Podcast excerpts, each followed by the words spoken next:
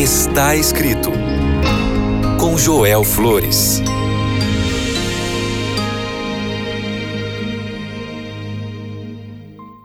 Olá, que alegria ter esse encontro aqui no teu programa Está Escrito. Eu sou o pastor Joel Flores e eu quero compartilhar contigo o que a palavra de Deus diz. O livro de Filipenses, capítulo 2, verso 4, diz assim: Cada um cuide não somente dos seus interesses, mas também dos interesses dos outros. Que lindo passagem, verdade? Que lindo texto bíblico. Vamos ler mais uma vez? Cada um cuide não somente dos seus interesses, mas também dos interesses dos outros. Se Deus vai governar meu coração, então Ele deve também ser o Senhor das minhas emoções. Um certo fazendeiro havia obtido uma semente especial de milho, com a qual obteve uma colheita extraordinária que causou inveja a todos os seus vizinhos. E quando quiseram comprar parte daquela semente para plantar também nas suas terras, o homem recusou, temendo que mais tarde todos os vizinhos competissem com ele. Estranhamente, no ano seguinte, a colheita produziu um milho de qualidade inferior. E no terceiro ano, o resultado foi ainda pior. Então o homem percebeu que o milho comum de seus vizinhos estava polinizando seu milho especial. E daquele momento em adiante, ele compartilhou a boa semente com eles. Assim, ele aprendeu que quem é egoísta para manter o seu bom negócio acaba perdendo e acaba humilhado. O egoísmo é a fraqueza mais dominante do nosso coração. É o pior inimigo da felicidade. É a causa de todos os males e todos os vícios. O egoísmo leva sempre à ruína da alma.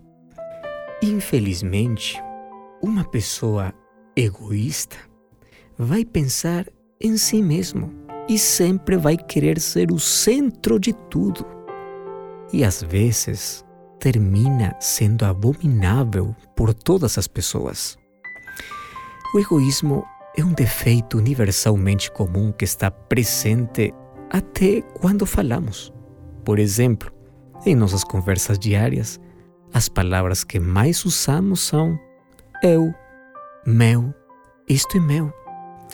Todos nós carregamos o fardo despreciável do egoísmo humano, porque ele está enraizado em nosso coração. Ninguém ensina seu filho a ser egoísta. Isso já vem em nossa própria natureza. É uma doença por causa do pecado que sempre faz buracos no coração e impede que as bênçãos de Deus caem sobre nós.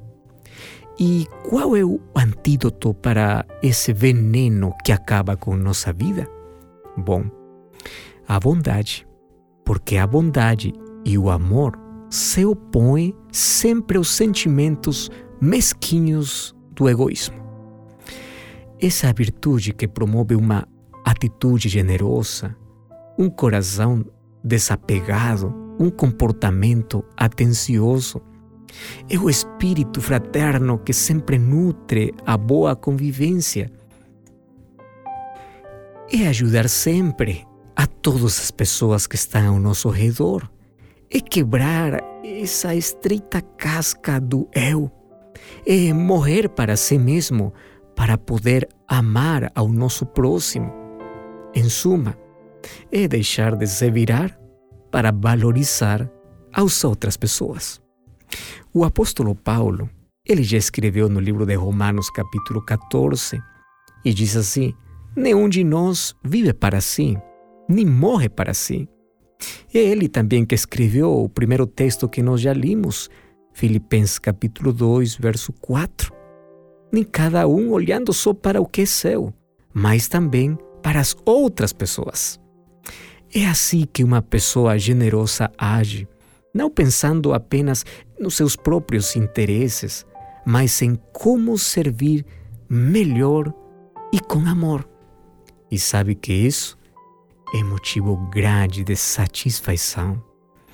Enquanto o egoísta perde a alegria de saber compartilhar, o coração bondoso sente a alegria interior de ser capaz de alegrar outro coração.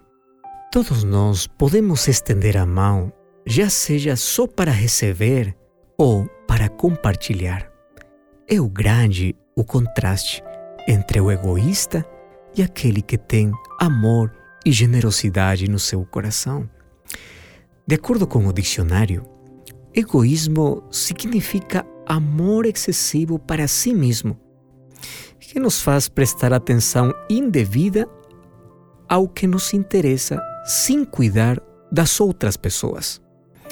Isso muitas vezes nos leva a nos coroarmos como o rei da autossatisfação, um qualificador que, nesta era pós-moderna em que prevalece o individualismo narcisista, pode ser aplicado a muitos cujo lema é o meu primeiro. Eu sou primeiro. Quando olhamos ao nosso redor e vemos o micromundo que tantas pessoas construíram, temos plena consciência da mesquinhez e orfandade espiritual que o diabo arrastou à espécie humana, da qual muitos não podem escapar. Assim encontramos muitas pessoas que vivem só para se satisfazer, independentemente do que aconteça ao seu redor. Muitas vezes, com nossas ações, esquecemos que Cristo ocupou o lugar que nos pertencia. E em seu desejo de nos redimir, morreu em nosso lugar para nos dar a vida eterna. Portanto, o que devemos fazer agora é viver agradando a Deus antes de nós e dando sempre a glória e o primeiro lugar a Ele em tudo. Nossa maior luta na vida é derrotar, é vencer o egoísmo que está enraizado em nosso coração. E para isso, temos que pedir que o amor de Deus possa preencher toda a nossa vida um dia, Abraham Lincoln disse o seguinte: Você pode enganar uma pessoa o tempo todo. Muitas pessoas por um tempo, mas não pode enganar a todos o tempo todo. As pessoas vão perceber em você a diferença se na sua vida o centro é Deus ou você mesmo. Como você trata as outras pessoas? é onde que está o seu maior interesse. Sabe que se nos consideramos devedores a Deus como realmente somos, saberemos levar a Deus em consideração sempre nossa prioridade. E assim viveremos mais em obediência a Ele para agradá-lo. A partir de hoje, vamos pedir a Deus um novo coração, uma nova vida, uma nova história e Ele pode tirar de nós aquela natureza egoísta. Ele pode colocar o seu amor. Ele pode colocar a paz que tanto precisamos. E lembre o conselho do apóstolo Paulo em Filipenses capítulo 2, verso 4. Cada um cuide não somente dos seus interesses, mas também dos interesses dos outros. Ame o seu próximo como você mesmo, mas primeiro, ame a Deus. Enquanto você esteja mais perto de Deus, você vai amar muito melhor as pessoas que estão ao seu redor. Podemos orar? Pai querido, obrigado por tua palavra. Hoje somos conscientes que temos um coração egoísta mas também queremos que Deus possa tirar de nós aquelas raízes do egoísmo que está em nossa natureza. Que nos ajude a amar em primeiro lugar a Deus e logo a nosso próximo, Que nossa vida não tenhamos interesses somente para nós. Também possamos ter um interesse especial por todas aquelas pessoas com quem nos relacionamos dia a dia. Por favor, nos ajuda a refletir o teu caráter. Em nome de Jesus. Amém. Lembre sempre, está escrito: não só de pão viverá o homem, mas de toda palavra que procede da boca de Deus. Até a próxima!